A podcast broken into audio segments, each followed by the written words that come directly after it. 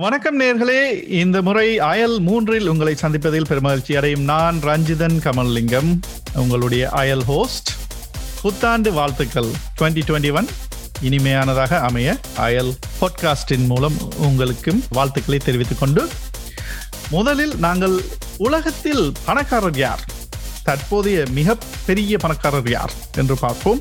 அடுத்ததாக யாழ் பல்கலைக்கழகத்தில் ஒரு பிரச்சனை போய்கொண்டிருக்கின்றது அது என்ன என்று பார்ப்போம். மற்றும் எலக்ட்ரிக் வெஹிக்கிள் அதாவது மின்சாரத்தில் இயங்கக்கூடிய வாகனங்கள் வந்து எத்தனை வகைப்பட்டது? உங்களுக்கு ஒன்று என்று தான் தெரிந்திருக்கும். ஒன்றை ஒன்று ஃபேமஸான வெஹிக்கிளை தான் தெரிந்திருக்கும். மற்றவை என்ன என்று பார்ப்போம். சின்ன ஒரு குட்டி பிரேக் ஹைலைட்டில் என்ன நடக்குது? கேட்டுட்டு போங்க. அயல் பாட்காஸ்ட் வெல்கம் பேக் நாங்கள் மீண்டும் அயல் பாட்காஸ்டில் உங்களை இணையதளங்கள் மூலமாகவும் மற்றும் அயல் பாட்காஸ்ட் வழங்கப்படும் ஸ்பாட்டிஃபை போன்ற இணையதளங்களிலும் யூடியூப்பின் மூலமாக உங்களை சந்திப்பதில் பெருமகிழ்ச்சி அடையும் நான் ரஞ்சிதன் கமல்லிங்கம். இன்று என்னுடன் இணைந்து அயலில் ஹோஸ்ட் பண்ணுவதற்கு ஒரு புதிதாக ஒருவர் வந்திருக்கின்றார். அவர் என்னுடைய ஒரு நீண்டகால நண்பர் இலங்கையிலிருந்து எம்முடன் இணைகின்றார். வணக்கம் பிரகாஷ் சிதம்பரநாதன் அவர்களே. வணக்கம் வணக்கம் வணக்கம் ரஞ்சிதன் அவர்களே. ரொம்ப சந்தோஷம். நன்றி. அயலுக்கு வந்ததுக்கு நன்றி. நீங்கள் அயல் அட்டையில் இல்லாத போதும் நாங்கள் இணையத்தின் மூலம் அயலுக்கு அழைத்து வந்து உங்களை பேசக்கூடியதாக இருக்கின்றது. மிகவும் அற்புதமான ஒரு டெக்னாலஜி இல்லையா? கட்டாயமா கட்டாயமா. டெக்னாலஜி எங்கேயோ போயிருச்சு. அதை விட நாங்கள் இன்று வந்து முதலில் சயின்ஸ் செக்ஷன் வந்து நாங்கள் வளமையாக சயின்ஸ் பிறகு ட்ரெண்டிங் அப்புறம் என்டர்டெயின்மெண்ட் அப்படி மூன்று டிஃப்ரெண்ட் செக்ஷனை வந்து நாங்கள் வளமையாக பார்ப்போம். இன்றைய சயின்ஸ் செக்ஷன்ல வந்து பார்க்க போவது என்னவென்றால் எலக்ட்ரிக் வெஹிக்கிள்ஸ் உங்களுக்கு தெரிஞ்ச ஒரு எலக்ட்ரிக் வெஹிக்கிளை சொல்லுங்க பார்ப்போம். எனக்கு எலக்ட்ரிக் ஏத்தல தவிர எதுவும் தெரியாது. ஆனா எலக்ட்ரானிக் கார் ஸ்ரீலங்கால இருக்கு.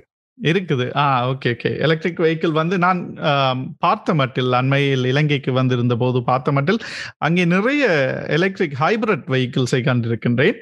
ஹைபிரிட் uh, என்றால் என்ஜினும் இருக்கும். டீசல் மற்றும் பெட்ரோல் போன்ற என்ஜின்களும் இருக்கும். அத்துடன் பேட்டரியும் வந்து சேர்ந்து இருக்கும் அந்த காரில் அது வந்து ஒரு வகையான எலக்ட்ரிக் கார் அந்த கார்கள் நிறைய இருக்கின்றது அங்கே. டொயட்டா பிராண்டை சேர்ந்த கார்கள் நிறைய கண்டிருக்கின்றேன். சரி இன்று வந்து நாங்கள் அந்த எலக்ட்ரிக் வெஹிக்கிளில் வந்து எத்தனை விதமான டைப்ஸ் இருக்கின்றன பார்ப்போமா பிரகாஷ்? கட்டாயம் கட்டாயம். பார்ப்போம். ஸோ உங்களுக்கு தெரிஞ்ச கேத்தல் விஷயத்தை வந்து நீங்க எவ்வளவு எக்ஸ்பர்ட்டோ என்று நான் இந்த தரும் இந்த வகைகளை வைத்துக்கொண்டு நீங்கள் ஒரு எலக்ட்ரிக் வெஹிக்கிள் எக்ஸ்பர்ட் ஆகக்கூடிய வாய்ப்புகள் இருக்கின்றன பிரகாஷ். முதலில் வந்து இந்த எலக்ட்ரிக் வெஹிக்கிளில் வந்து போக முதல் பழைய கன்வென்ஷனல் வெஹிக்கிள் என்று சொல்வார்கள். அதாவது வளமையாக நாங்கள் பாவிக்கும் பெட்ரோல் அடித்தோ டீசல் அடித்து பாவிக்கும் வெஹிக்கிளை வந்து ஐஸ் என்று குறிப்பிடுவார்கள்.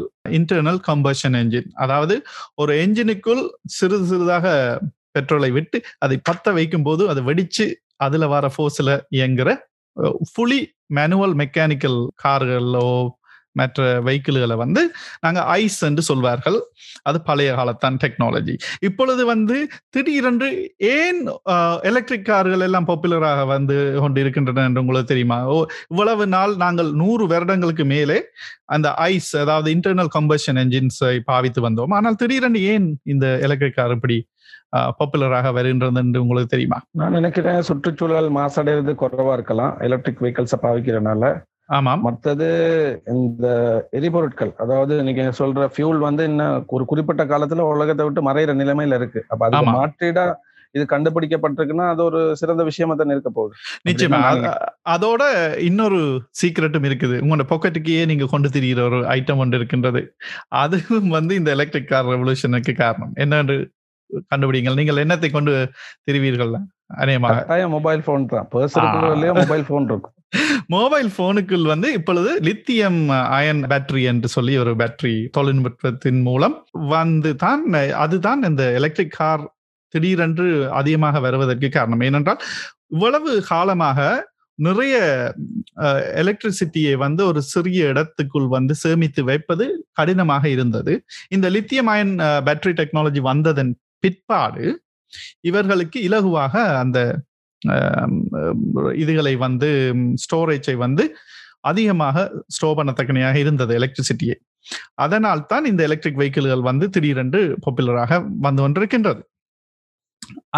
அதில் வந்து நீங்கள் ஒன்று பார்க்க வேண்டும் என்னவென்றால் எலக்ட்ரிக் கார்களில் வந்து பல வகையான கார்கள் இருக்கின்றன. சில பேர் வந்து எனக்கு ஐயோ பேட்டரி தீர்ந்து விட்டால் நான் என்ன செய்வது? நடு ரோட்டில் பெட்ரோல் என்றால் இருந்தால் நன்றாக இருக்குமே.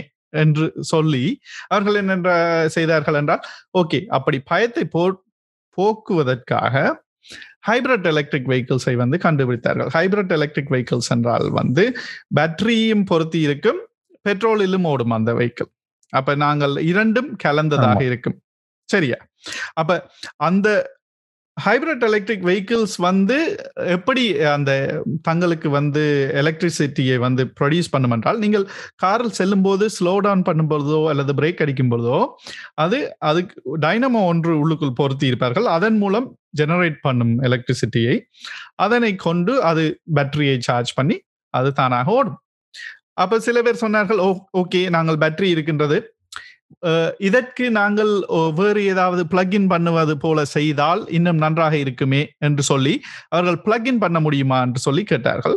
அதன் பிறகு அதை பிளக்இன் பண்ணி அதை சார்ஜ் பண்ணினால் நாங்கள் பிரேக் அடிக்கும் நேரம் மட்டுமல்ல வீட்டிலும் சார்ஜ் பண்ணலாமே என்று சொல்லி தெரிவித்தார்கள். அதன் மூலமாக அவர்கள் வந்து பிளக்இன் ஹைபிரிட் எலக்ட்ரிக் வெஹிக்கிள்ஸ் அதாவது பிஹெச்இவி ஹைபிரிட் எலக்ட்ரிக் வெஹிக்கிள்ஸை வந்து ஹெச்இவி என்று கூறுவார்கள். பிளக்இன் ஹைபிரிட் வெஹிக்கிள்ஸை வந்து பிஹெச்இவி என்று கூறுவார்கள். இவி என்றால் எலக்ட்ரிக் வெஹிக்கிள் பிஹெச் என்றால் பிளக்இன் ஹைபிரிட் அப்போ இன்டர்னல் கம்பஷன் என்ஜின் அதாவது உங்களுடைய பெட்ரோல் டீசல் அடிக்கும் அந்த இன்டர்னல் கம்பஷன் என்ஜினும் இருக்கின்றன. அதே வேளை பேட்டரியும் வந்து அந்த காரில் இருக்கும். ரெண்டும் இருக்கும். ஆனால் பேட்டரி வந்து அதிக தூரத்துக்கு இந்த காரை கொண்டு செல்லாது. உதாரணத்துக்கு வந்து பார்த்தோமையானால் ஹைபிரிட் எலக்ட்ரிக் வெஹிக்கிள் அதாவது பிளக்இன் பண்ணி சார்ஜ் பண்ண முடியாத எலக்ட்ரிக் வெஹிக்கிள் வந்து ஒரு ஒன்று இரண்டு கிலோமீட்டர் தூரத்துக்கு தான் செல்லும்.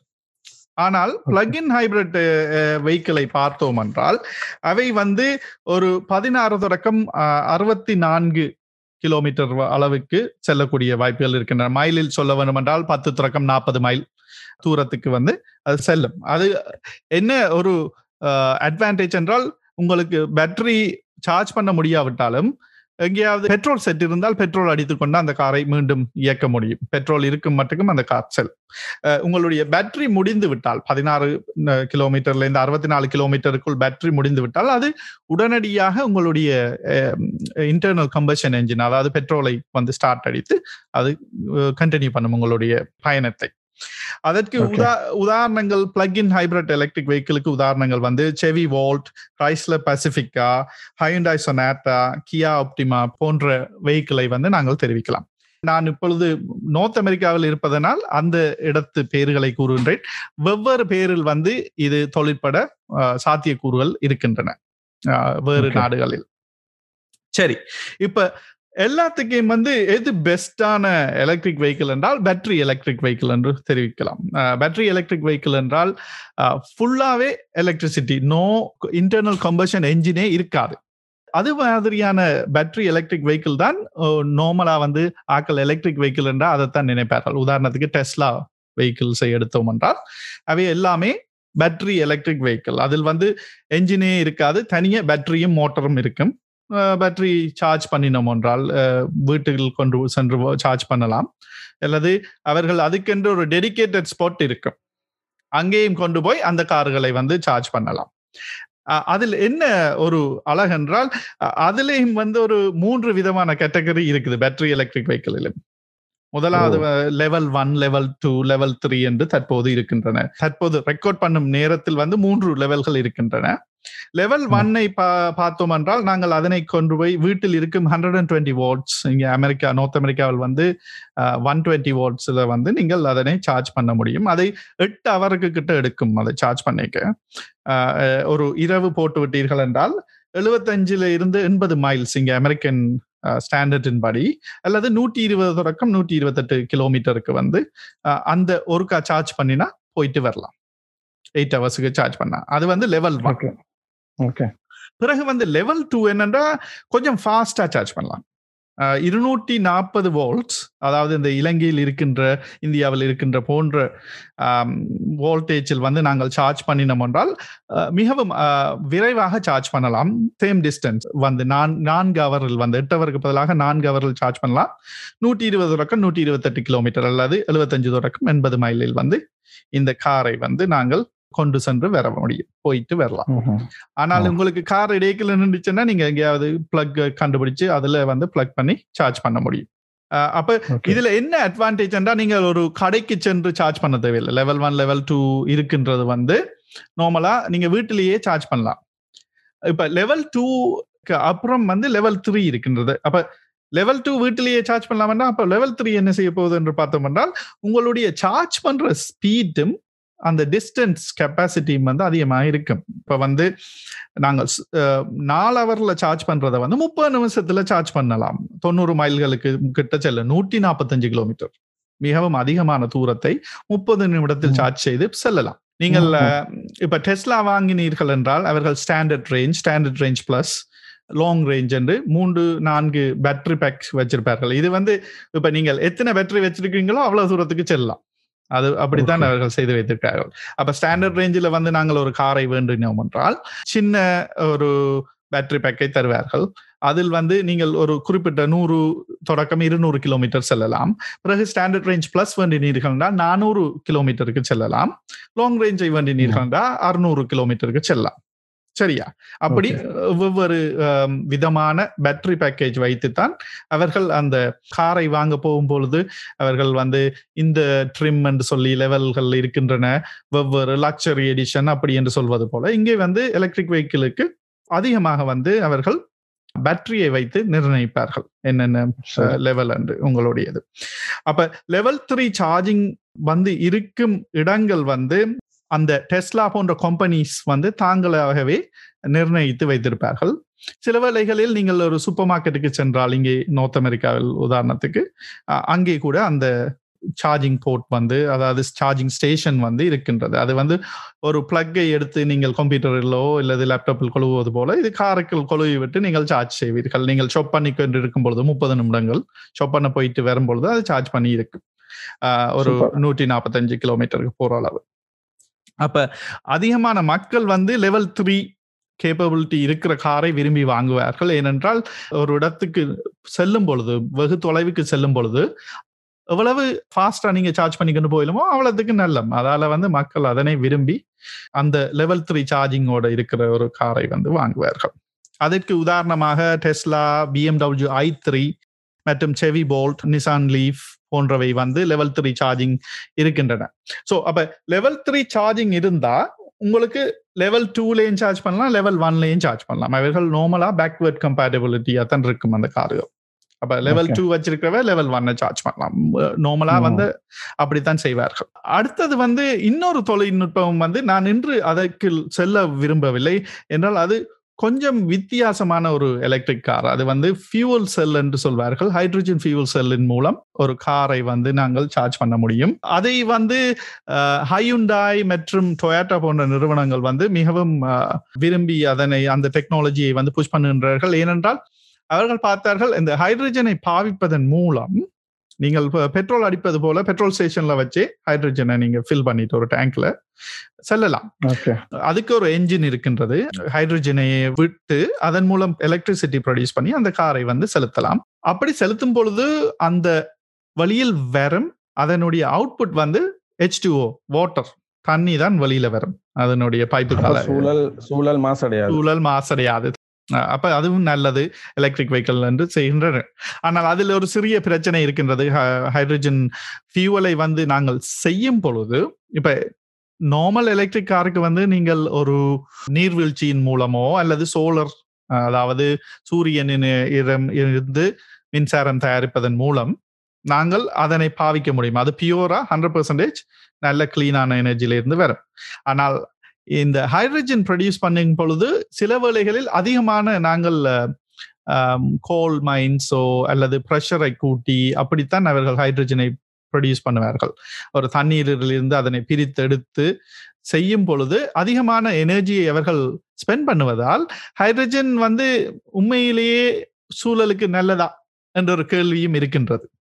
அதே போல நார்த் அமெரிக்காவில் வந்து இப்ப பார்த்தோம் என்றால் நியூக்ளியர் மூலம் எலக்ட்ரிசிட்டி ப்ரொடியூஸ் பண்ணுகிறார்கள். அதுவும் வந்து சூழலை மாசுபடுத்தக்கூடிய ஒரு சந்தர்ப்பம் இருக்கின்றது அல்லவா பிரகாஷ்? கட்டாயம் கட்டாயம் அப்ப இப்படி எல்லாம் நடந்து கொண்டிருக்கும் போது என்ன நடக்கின்றது என்றால் எலக்ட்ரிக் வெஹிக்கிள் இந்த சேல்ஸ் அதிகமாகிக் கொண்டு இருக்கின்றது. சுற்றுப்புற சூழலை வந்து மாசுபடுத்துவை தடுப்பதற்காக கவர்மெண்ட்ஸ் எல்லாம் என்ன செய்யணும் என்றால் ரீபேட் கொடுக்கணும். சரியா? ரீபேட் கொடுக்கும்போது அந்த ரீபேட்டின் மூலம் எலக்ட்ரிக் காரினுடைய சேல்ஸ் வந்து மேலே சென்று கொண்டே இருக்கின்றது. அப்படி சென்று கொண்டிருக்கும் வேளையில் என்ன நடக்கின்றதுன்னா அந்த கம்பெனி ஓனர்ஸ் எல்லாம் ரிச் பர்சனா மாறிட்டினம் நல்ல பணக்காரரா மாறினம் உலகத்துல. அப்ப அந்த உலகத்துல மிகவும் அண்மையில் ஒருவர் வந்து திடீர் பணக்காரராக மிக விரைவாக வந்தார். அவர் யாருன்னு தெரியுமா? தெரியல யாரப்பா? இலான் மஸ்க் என்று டெஸ்லா கம்பெனி ஓனர் அவர் வந்து டெஸ்லாவில் வந்து இன்வெஸ்ட் பண்ணினார். முதல் டெஸ்லா வேறு ஒருவர் தான் அதனை தொடங்கி இருந்தார்கள். இவர் அதற்கு இன்வெஸ்ட் பண்ணி பிற்பாடு அதனுடைய சிஇஓ சீஃப் எக்ஸிக்யூட்டிங் ஆஃபீஸராக வந்துவிட்டார் அதன் பிறகு டெஸ்லா எங்கேயோ போய்விட்டது இப்பொழுது நீங்கள் மார்க்கெட்டை பார்த்தீர்கள் என்றால் டெஸ்லா வந்து தற்போது மிகவும் பிரபல்யமான ஒரு கம்பெனியாக உலக அளவில் வந்து கொண்டிருக்கின்றது. அமெரிக்காவில் நான்கு ஐந்தாவது இடத்துக்கு வந்துவிட்டது பெரிய மிகப்பெரிய கம்பெனியாக சின்ன காலத்துல இருந்து கேள்விப்பட்ட company Toyota Nissan Ford BMW Benz இதுகள் தான். இப்ப டெஸ்லாங்கிற பேரே ஒரு புதுசா புதிய பேரு புதிய கம்பெனி ஒரு குறிப்பிட்ட வருஷத்துக்குள்ள இவங்க பெரிய ஒரு வெற்றியை நோக்கி போயிருக்காங்க. ஆமாம் இதுல என்ன என்றால் அமேசான் என்று அந்த ஆன்லைன்ல ஷாப்பிங் பண்ணுவோமே அந்த கம்பெனியினுடைய ஓனர் ஜெஃப் பேசோஸ் தான் வந்து மிகப்பெரிய பணக்காரராக இருந்தார். அவர் நூற்றி எண்பத்தி ஏழு பில்லியன் டாலர்ஸ் வைத்து முதலாவது இடத்தில் இருந்து கொண்டிருந்தவரை அண்மையில் ஏலன் மாஸ்க் வந்து நூற்றி எண்பத்தி எட்டு தசம் ஐந்து ஒன்று தசம் அஞ்சு பில்லியன் கூட காசு வந்து அவருக்கு இருப்பதாக கணிப்பிட்டு அவரை வந்து உலகிலேயே மிகப்பெரிய பணக்காரராக அறிவித்திருக்கின்றார்கள். சோ அவர் டெஸ்லாவில் மட்டுமல்ல பல விதமான கம்பெனிகளிலும் இன்வெஸ்ட் பண்ணி இருக்கின்றார் அதை பற்றி அறிய வேண்டும் என்றால் நாங்கள் என்ன செய்வோம் என்றால் அடுத்த வாரம் பேசுவோம். ஏனென்றால் நாங்கள் எலன் மஸ்கை பற்றி நாங்கள் அடுத்த வாரம் பார்க்க இருக்கின்றோம். சரி. அடுத்து என்னது? அடுத்து என்னது? அடுத்ததாக ட்ரெண்டிங்கா நடக்கிற ரெண்டு மூன்று விஷயம் நடக்கின்றது பிரகாஷ். உங்களுக்கு யாழ் பல்கலைக்கழகத்தில் என்ன நடக்கின்றது என்று தெரியுமா? ஏதோ குழப்பங்கள் நடந்துகிட்டு இருக்குன்னு இப்ப நியூஸ்கள் வந்துகிட்டு இருக்கு. தொடர்ச்சியா விடிய காலமையிலிருந்து வந்துகிட்டு இருக்கு. யாழ் பல்கலைக்கழகத்தில் வந்து அவர்கள் முள்ளி வாய்க்கால் நினைவு ஸ்தூபியை வந்து நிறுவி இருந்தார்கள் தமிழர்களினுடைய கடைசி போரின் போது போரில் மரணம் அடைந்த மக்களுக்காக நினைவேந்தலுக்காக அந்த ஸ்தூபியை வந்து அவர்கள் செய்து வைத்திருந்தார்கள்.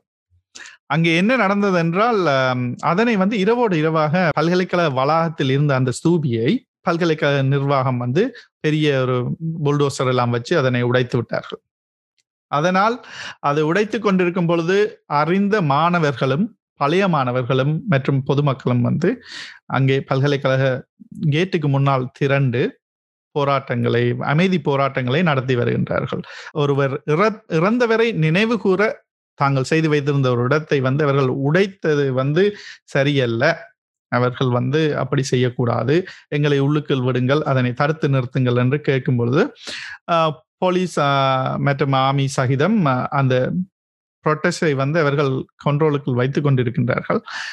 தற்போது அது நடைபெற்றுக் கொண்டிருக்கிறது. இந்த அயல் ரெக்கார்டிங் நடக்கும் பொழுது நடந்து கொண்டிருக்கின்றது. ஸோ அது ஜெஃப்னாவில் வந்து ட்ரெண்டிங் நடந்து கொண்டிருக்குது அப்படி. பல்கலைக்கழக நிர்வாகம் இதுக்கு உடந்தை? அப்படித்தானே சொல்றீங்க? துணைவேந்தர் வந்து சோ கூறி இருக்கின்றார் அது வந்து இடமல்ல. பல்கலைக்கழகத்துக்குள் அது இடமில்லை. அதனால் நாங்கள் அதனை அகற்றுகின்றோம் என்று சொல்லி அவர்கள் தெரிவித்திருக்கின்றார்கள். இதனுடைய முழு விவரங்களும் வந்து எமக்கு தற்போது தெரியாது. ஏனென்றால் தற்போதுதான் அது நடந்து கொண்டிருக்கின்றது. இன்னும் இன்னும் வந்து நாங்கள் செய்திகளை பார்த்தோம் என்றால் அதனை பற்றி மேலும் அறியலாம். அடுத்தது ரஞ்சு உள்நாட்டுல மாறி இப்ப அமெரிக்கால ஏதோ பெரிய ட்ரம்பால கலவர பூமியா மாறிக்கிட்டு இருக்குன்னு ஒரு நியூஸ் வந்துகிட்டு இருக்கு. அத பத்தி கொஞ்சம் சொல்லுங்க ட்ரம்பால கலவரம் வராட்டித்தான் நியூஸ் வந்த நியூஸ் இல்ல. எவ்ரிடே டெய்லி வந்து அவரால் பிரச்சனைகள் வந்தவனம் தான் இருக்கின்றன. ஆனால் இந்த பிரச்சனை கொஞ்சம் வித்தியாசமானது. ஏனென்றால் மனுஷன் எலெக்ஷன்ல தோத்தும் வீட்டுக்கு போகாம இன்னும் குழப்ப குழப்பம் பண்ணிக்கிட்டு தான் இருக்காரு. அவர் வந்து வெற்றியை தவிர வேறு ஒன்றும் பார்க்காதது போல அப்படி ஃபீல் பண்றாருன்னு நினைக்கின்றேன். ஏன்னா அவருக்கு வெற்றி தான் ஆல்வேஸ் வேண்டும். அதனால் இந்த அண்மையில் நடந்த எலெக்ஷனில் கூட தான் தான் வெற்றி பெற்றவர் என்று அவர் நினைத்து கொண்டிருக்கின்றார். அதனால் வந்து அந்த எலெக்ஷன் சம்பந்தப்பட்டவர்களை எல்லாம் கண்டெக்ட் பண்ணி தனக்கு வந்து கிடைத்த ஓட்டுகளை சரி பார்க்க சொல்லி மீண்டும் மீண்டும் சரி பார்க்க சொல்லி எல்லாம் கேட்ட வண்ணம் இருந்து கொண்டிருந்தார். ஆனால் அப்படியெல்லாம் நடக்காமல் அந்த அமெரிக்கன் பொலிட்டிக்கல் சிஸ்டத்தின் படி ஒருவர் வந்து பிரசிடண்டா எலெக்ட் பண்ணினா கடைசியில ஃபார்மாலிட்டிஸுக்கு வந்து கேபிட்டல் ஹில்லில் வைத்து செனட்டர்ஸ் மற்றும் அந்த எலக்ட்ரோல் ஓட்ஸ் கவுண்டிங் ஒன்று செய்வார்கள். அந்த ஓட் கவுண்டிங் வந்து ஒரு செரமோனியலா அங்கே இருக்கின்ற காங்கிரஸ் வெள்ளை மாளிகைக்கு அண்மையில் இருக்கின்ற ஒரு பெரிய பில்டிங் ஒன்று இருக்கின்றது. அங்கே தான் அவர்கள் கூடி செனட்டர்ஸ் எல்லாம் கூடி அங்கே வந்து எல்லாத்தையும் கவுண்ட் பண்ணி கொண்டு இருக்கும் போது அங்கே வைஸ் பிரசிடென்ட் பென்ஸ் வந்து அங்கே வந்து தலைமை தாங்குவார். அதற்கு கடைசியில் அவர் எல்லாம் எண்ணி முடிந்த பிறகு இவர்தான் ஒபிஷியலாக பிரசிடென்ட் எலெக்ட் என்று அறிவிப்பார்கள். அப்படி அறிவிக்கும் பட்சத்தில் அந்த ட்ரம்பினுக்கு எதிராக ரன் பண்ணிய ஜோ பைடன் அவர்களை வந்து பிரசிடண்டாக தெரிவு செய்வார்கள். இதில் என்ன என்றால் ட்ரம்ப் அன்று காலையில் வந்து தன்னுடைய வெள்ளை மாளிகைக்கு அண்மையில் வந்து சேவ் அமெரிக்கா ரேலி என்று சொல்லி ஒரு தன்னுடைய சப்போர்ட்டர்ஸ் எல்லாரையும் தனக்கு ஆதரவானவர்களை எல்லாரையும் திரட்டி ஒரு ரேலி ஒன்றை நடத்தினார். அப்பொழுது நடத்தி கொண்டு இருக்கும்போது ட்ரம்பினுடைய மகன் மிகவும் நெருங்கிய நண்பரான ஜூலியானி போன்றவர்கள் எல்லாம் அங்கே பேசினார்கள். பேசிவிட்டு அதன் பிறகு ட்ரம்ப் வந்து சொன்னார் என்னவென்றால் நாங்கள் எல்லோருமாக சென்று கேபிட்டலில் அங்கே இருக்கும் செனட்டர்ஸும் மற்றும் அங்கே அந்த ஓட்டை செரமோனியலாக கவுண்ட் பண்ணி கொண்டிருக்கும் அவர்களுக்கு வந்து நாங்கள் ஹலோ சொல்லுவோம். நானும் உங்களுடன் வருகின்றேன் என்று கூறியுடன் அவர்களுடைய சப்போர்ட்டர்ஸ் எல்லாம் என்ன செய்தார்கள் என்றால் மார்ச் பண்ணிக்கொண்டு எல்லாரும் ஒன்றாக திரண்டு என்ற அந்த பில்டிங் கொஞ்ச தூரத்தில் தான் இருக்கின்றது. வல்லை மாளிகை கிட்ட. அங்கே இருந்த போலீஸ் மற்றும் அந்த பேரக்கேட்ஸ் எல்லாம் உடைத்து விட்டு உள்ளுக்குள் சென்று அந்த அவர்கள் அந்த கவுண்ட் பண்ணி கொண்டிருந்த இடத்துக்குள் எல்லாம் சென்று விட்டார்கள். இந்த பிரச்சனைக்குள் வந்து ஐந்து பேருக்கு கிட்ட பலியாகி இருக்கின்றனர். ஒருவர் சுட்டு கொல்லப்பட்டார். மற்றவர்கள் வந்து வெவ்வேறு காரணங்களுக்காக இறந்தார்கள். அதில் ஒரு போலீஸ் அதிகாரி உட்பட ஐந்து பேர் இறந்திருக்கின்றார்கள். இப்படி செய்தது இது வந்து நூற்றுக்கணக்கான வருடங்களுக்கு பிறகு இதுதான் முதல் முறையாக இப்படி ட்ரம்ப் என்னுடைய ஆதரவாளர்கள் சென்று அமெரிக்கன் எலெக்ஷனுடைய அதாவது ஒரு டெமோக்ராட்டிக் சிஸ்டத்தை வந்து கீழ்த்தரமாக நடத்தியதற்காக மக்கள் எல்லாரும் வேதனைப்படுகின்றனர். அமெரிக்கன் மக்கள் மட்டுமல்ல செனட்டர்கள் மற்றும் ஆதரவாளர்கள் கூட அந்த செனட் சபையில் இருக்கும் ட்ரம்பின் சப்போர்ட்டர்ஸ் கூட அவருக்கு பிரமுது காட்டத் தொடங்கிவிட்டார்கள். தற்போது டெமோக்ராட்டிக் பார்ட்டி வந்து இவரை இம்பீச் பண்ண வேண்டும் என்று வர கேட்டுக்கொண்டு இருக்கிறார்கள் இப்ப இந்த கலவர பூமிக்குள்ள நம்ம தலைவர் வந்தாரா? ட்ரம்ப் வரவில் அவர் தன்னுடைய ஒயிட் ஹவுஸில் இருந்து கொண்டு பார்த்து கொண்டிருந்தார். வீடியோவில் வந்து என்ன நடக்கின்றது என்று. ஆனால் அவர் ட்விட்டர் மற்றும் ஃபேஸ்புக் தளங்கள் மூலம் தன்னுடைய சப்போர்ட்டர்ஸுக்கு வந்து சரியான பிரச்சனையை தூண்டும் விதமாக செய்திகளை போட்டவனம் இருந்தார். அதனால் ட்விட்டரும் ஃபேஸ்புக்கும் வந்து தங்களுடைய தளங்களை பாவித்து ட்ரம்ப் இனிமேல் இப்படி ஒரு நாட்டுக்கு கெடுதல் விளையும் செய்திகளை தெரிவிக்க முடியாதவாறு அவரை பெர்மனண்டாக ஷட் ஆஃப் பண்ணிவிட்டார்கள். அவர்களுடைய அக்கௌண்டை வந்து கேன்சல் ஃப்ரோஸ் பண்ணி விட்டார்கள் அதால் வந்து உசுப்பேத்தி ரணகலப்படுத்துங்கிறது தானா? ஆமாம். அதால ட்ரம்பினுடைய எல்லா அக்கௌண்ட்ஸும் வந்து இப்பொழுது பேன் பண்ணி இருக்கிறார்கள். சரி. அடுத்ததா வந்து நான் ரொம்ப எதிர்பார்த்திருக்கும் ஒரு செக்ஷனுக்கு போயிருக்கின்றோம். இந்த வருடம் என்னென்ன திரைப்படங்கள் வருகின்றன என்று எங்களுக்கு கூற முடியுமா? இப்பதான் ரஞ்சித் தியேட்டர்ஸ்ல உண்மையா படங்களை ரிலீஸ் பண்ண ஸ்டார்ட் பண்ண போறாங்க இந்தியாவில் ஆல்ரெடி ரிலீஸ் பண்ணாங்க. ஆனா அந்த மிஷன் வந்து ஃபெயிலியர் ஏன்னா மக்கள் வந்து தியேட்டருக்கு பெருசா வரல. கொரோனாவால வந்து பயத்துல. கட்டாயம். கொரோனா பயத்துல மக்கள் வரது குறைவா இருந்தனால அந்த மிஷன் ஃபெயிலியர் இருந்துச்சு. அதுக்கு பிறகு இப்ப பொங்கலுக்கு வந்து படங்கள் ரிலீஸ் ஆக போகுது தியேட்டர்ல அதுலயும் வந்து நம்மள்ட்ட தளபதி விஜய் விட்டு மாஸ்டர் மற்றது சிம்பூட்டு மீள்வரவான ஒரு படம் ஈஸ்வரன் அப்படின்னு ரெண்டு பிரம்மாண்ட மடங்களோட தியேட்டர்ல படங்கள் ரிலீஸ் ஆக ரெடியா இருக்கு. அப்ப விஜய் வந்து பர்சனலா போய் முதலமைச்சரோட ஒரு வேண்டுகோள் வச்சிருந்தாரு. அதாவது ஓகே ஐம்பது வீதமா மக்கள் வந்து பார்க்கக்கூடிய மாதிரி இருக்கிற அந்த சட்டத்தை வந்து நூறு வீதமா மக்கள் தியேட்டருக்கு வர மாதிரி மாத்தி கொடுங்கன்னு சொல்லி. ஹவுஸ்ஃபுல்லா பார்க்கலாம்.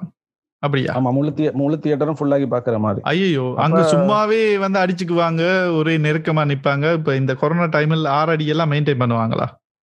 ஆமா அப்ப அது ஒரு பெரிய இஷ்யூவா தமிழ்நாட்டுல ஓடிக்கிட்டு இருக்கு. அப்ப முதலமைச்சர் வந்து எலெக்ஷன் எதிர்பார்ப்புல ஆமான மண்டே மண்டே ஆட்டிட்டாரு.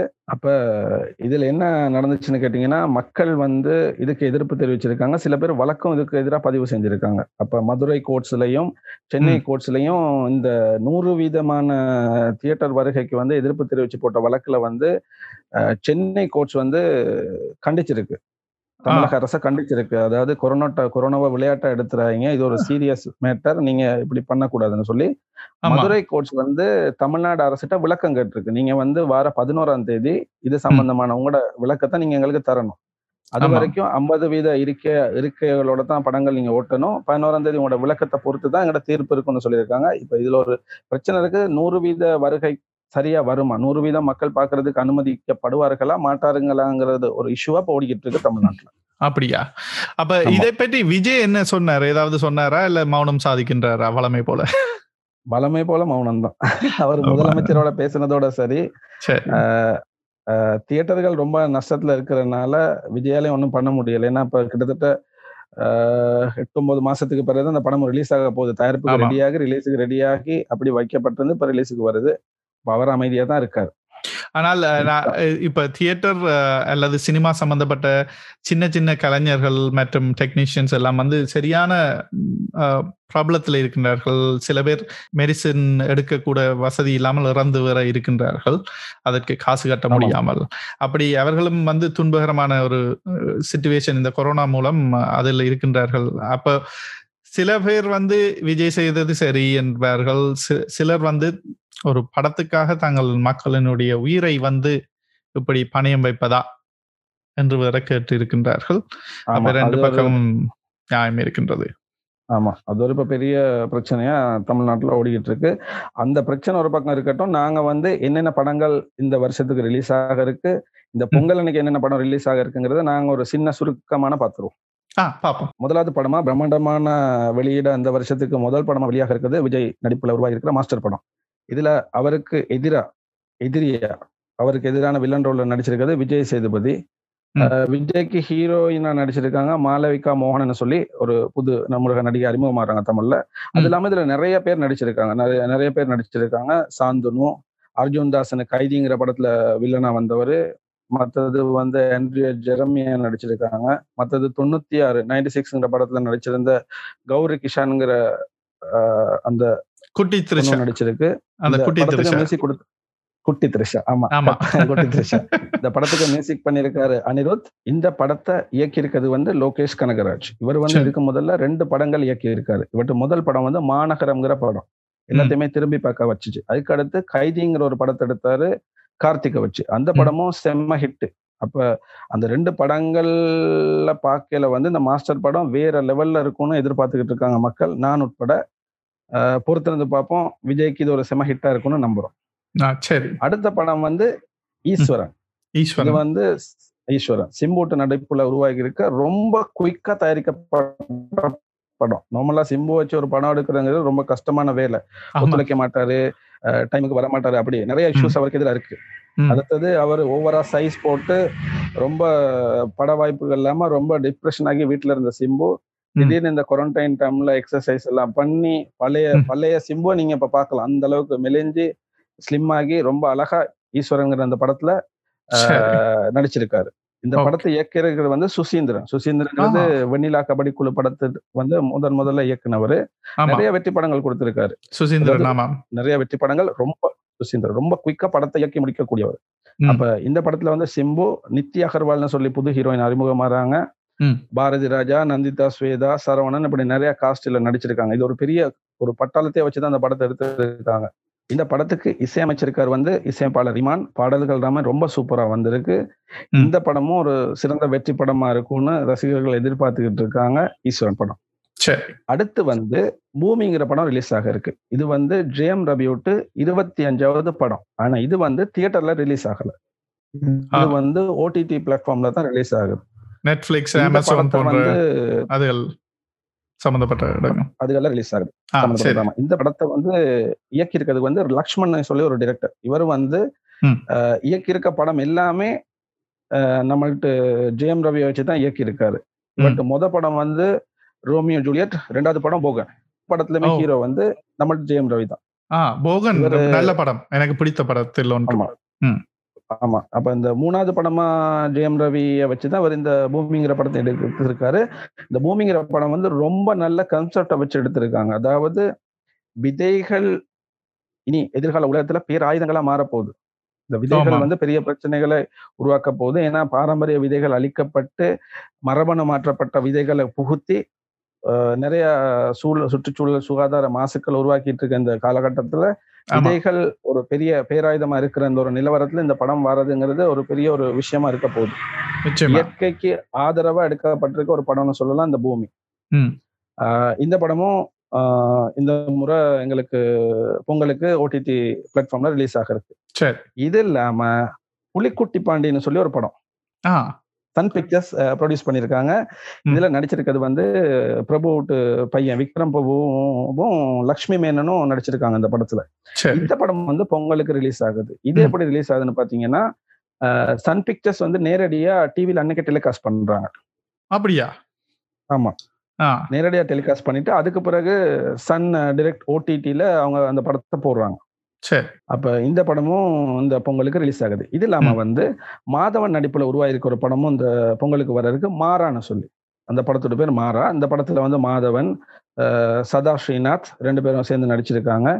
இந்த படம் வந்து ஓடிடில தான் இது ரிலீஸ் ஆகுது இந்த படத்தை. இயக்கியிருக்காரு திலீப் குமார்னு சொல்லி டைரக்டர் இந்த ம். மாறா படத்துல ஒரு ஸ்பெஷல் என்னன்னு கேட்டா இந்த மாறா படம் வந்து ஒரு மலையாள படத்தூட்டு கதையை இந்த படத்தை அப்படியே மாத்தி ரீமேக் பண்ணியிருக்காங்க சரி சார்லி அப்படிங்கிற ஒரு மலையாள படம் இது வந்து. ரெண்டாயிரத்தி பதினஞ்சாம் ஆண்டுல ரிலீஸ் ஆன படம் அந்த படத்துல ஹீரோ வந்து துல்கர் சல்மான் ஹீரோயின். வந்து பார்வதி இவர் வந்து மம்முட்டியினுடைய மகன் நடித்த அந்த மலையாள படம். கட்டாயம். ஆமா. ஆமா ஆமா. மம்மூட்டி மகன் அவரு.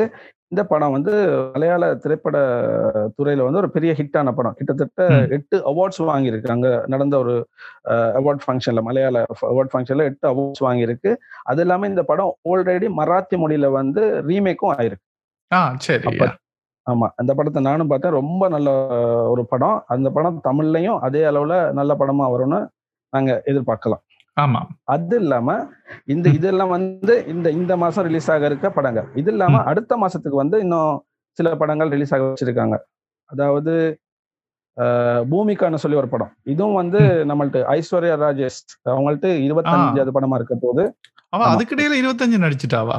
ஆமா ரொம்ப குயிக்கா இருபத்தஞ்சு படம் சரி. நடிச்சிட்டாங்க. ஆனா ஒரு. சிறந்த நடிகை அவங்க. இந்த படம் வந்து நெட்ஃபிளிக்ஸ்ல ரிலீஸ் ஆக இருக்கு. அது வந்து பிப்ரவரியில ரிலீஸ் ஆகும்னு சொல்றாங்க. சரி. இது இல்லாம வந்து டிக்கி லோனான்னு சொல்லி ஒரு படம். வேற வித்தியாசமா இருக்குல்ல? நிச்சயமா.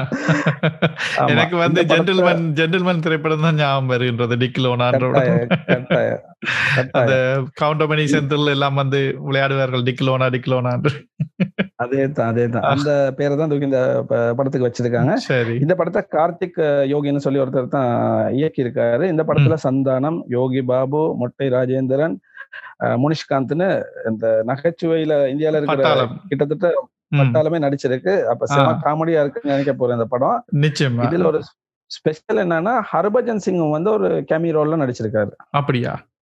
ஆமா. எனக்கு இப்ப சந்தானமும் மற்றது. யோகி பாபுவும் ஒன்றாக சேர்ந்து வந்து நடிப்பதற்கு அவர்கள் கதாநாயகன் ரேஞ்சில் இருக்கிறார்கள் ரெண்டு பேரும்.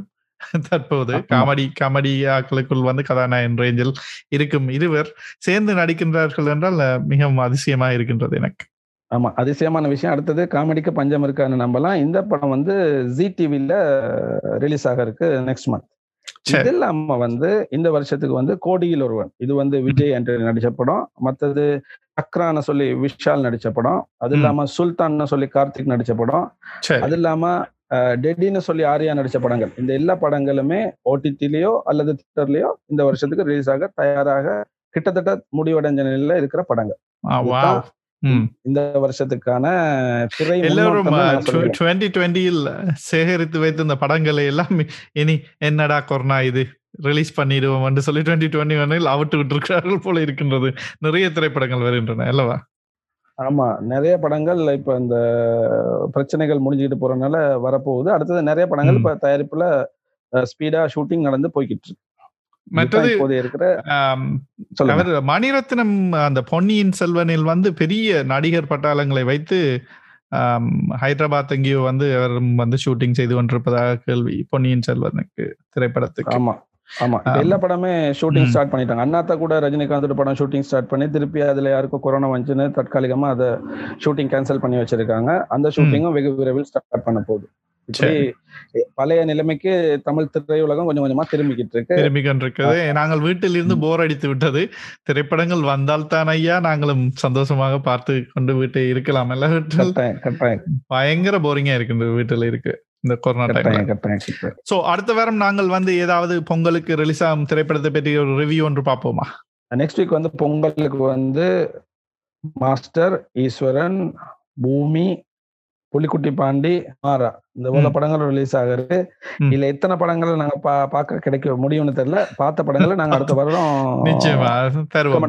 நேர்களுக்கு தருவோம் இந்த பாட்காஸ்ட் அயல் பாட்காஸ்ட் நேர்களுக்காக. தோது வழங்குவோம். அத்துடன் ஏலான் மாஸ்கை பற்றியும் நாங்கள் பார்க்க இருக்கின்றோம் வேர்ல்டுல ரிச்சஸ்ட் பர்சன் வந்து இன்னத்தை அப்படி கிழிச்சாரு? இப்படி பெரிய ரிச்சஸ்ட் வரத்துக்கு என்று அவரை பற்றியும் நாங்கள் வந்து அடுத்த வாரம் பார்க்க இருக்கின்றோம். கட்டாயம் ரஞ்சா என்ன கேட்டீங்கன்னா அவர் எனக்கு ஒரு வியப்புக்குரிய மனிதரா இருக்காரு. இப்ப இன்னைக்கு நீங்க பாத்தீங்கன்னா இன்னைக்கு நிறைய டாபிக்ல நிறைய இடங்கள்ல வந்துகிட்டு இருக்காரு. அடுத்த ரொம்ப சீக்கிரம் வந்து அவர் ஒரு மேல் இடத்துக்கு பணக்கார லிஸ்ட்ல முதல் இடத்துக்கு வந்திருக்காரு. அப்ப அவர்கிட்ட சாதனைகளை கட்டாயம் நாங்க மக்களோட பகிர்ந்துக்கணும். கட்டாயம் இறுதியாக அவர் எலோன் மஸ்கண்டருடன் தான் எனக்கு ஞாபகம் வருகின்றது. டாம் குரூஸ் வேற ஸ்பேஸ் ஸ்டேஷன் ஏதோ போறதா கேள்விப்பட்டேன். அப்படி என்று ஏதும் செய்தி கேள்விப்பட்டீர்களா? படமா கதையா நீங்க சொல்றது? இல்ல டாம் குரூஸ் வந்து ஸ்பேஸ் ஸ்டேஷனுக்கு ரியல் லைஃபில் செல்வதாக வந்து கூறியிருந்தார்கள். நீங்கள் அதை பற்றி கேள்விப்பட்டீர்களா? அவர்கள் வந்து இந்த எலன் மஸ்கினுடைய ஸ்பேஸ் எக்ஸ் ராக்கெட்டின் மூலமாக வந்து ஸ்பேஸ் ஸ்டேஷனுக்கு சென்று நாசா வந்து அவரை கேட்டிருக்கின்றது. தற்போது இளைய விஞ்ஞானிகளை வந்து ஊக்குவிக்கும் முகமாக நீங்கள் வந்து ஸ்பேஸ் ஸ்டேஷனில் சென்று ஒரு திரைப்படத்தையோ என்னவோ செய்தீர்கள் என்றால் அது மக்களிடம் சென்றடையும். ஆகவே எங்களுடன் வந்து கைகோர்த்து நீங்கள் ஸ்பேஸ் ஸ்டேஷனில் சென்று அந்த படத்தை திரைப்படத்தை வந்து செய்யுமாறு கேட்டிருந்தார்கள். நான்கு நபர்கள் செல்ல இருக்கின்றார்கள் ஸ்பேஸ் ஸ்டேஷனுக்கு வந்து. ஸ்பேஸ் எக்ஸ் ராக்கெட்டின் மூலம். அங்கே சென்று முப்பத்தையாயிரம் டாலர்ஸ் வந்து ஒரு நாளைக்கு வந்து முப்பத்தையாயிரம் டாலர்ஸ் ஒரு நபருக்கு திரைப்படம் எடுக்க செல்லும் நபர் ஒரு ஆளுக்கு ஒரு நைட்டுக்கு. நாங்கள் இருநூறு முந்நூறு ரூபாய்க்கே ஹோட்டலுக்கு பே பண்ண சண்டை பிடிக்கிறோம். முப்பத்தையாயிரம் டாலர்ஸ் ஒரு நாளைக்கு பே பண்ணி போகின்றார்கள். அது வந்து தங்குவதற்கு ஸ்பேஸ் ஸ்டேஷனில் செல்வதற்கு வந்து பல மில்லியன் டாலர்ஸ் ஒரு நபருக்கு செலுத்தி செல்கின்றார்கள். டாம் குரூஸ் வந்து சாகசங்கள் நிறைந்த திரைப்படங்களை வந்து தானே சாகசங்களை செய்து எடுப்பார். அப்படி ஒரு நடிகர். மிஷன் இம்பாசிபிள் மிஷன் இம்பாசிபிள் என்ற திரைப்படங்களில் அவர் வந்து மிகவும் பிரசித்தி பெற்றவர். அவர் அங்கே சென்று நடிப்பதாக கேள்விப்பட்டேன். அடுத்து இந்த வருடமோ அடுத்த வருடத்துக்குள் செல்வார்கள். சரி என்று எங்களுடைய அயலுக்கு வந்து சிறப்பு விருந்தினராக கலந்து கொண்ட பிரகாஷுக்கு நன்றி.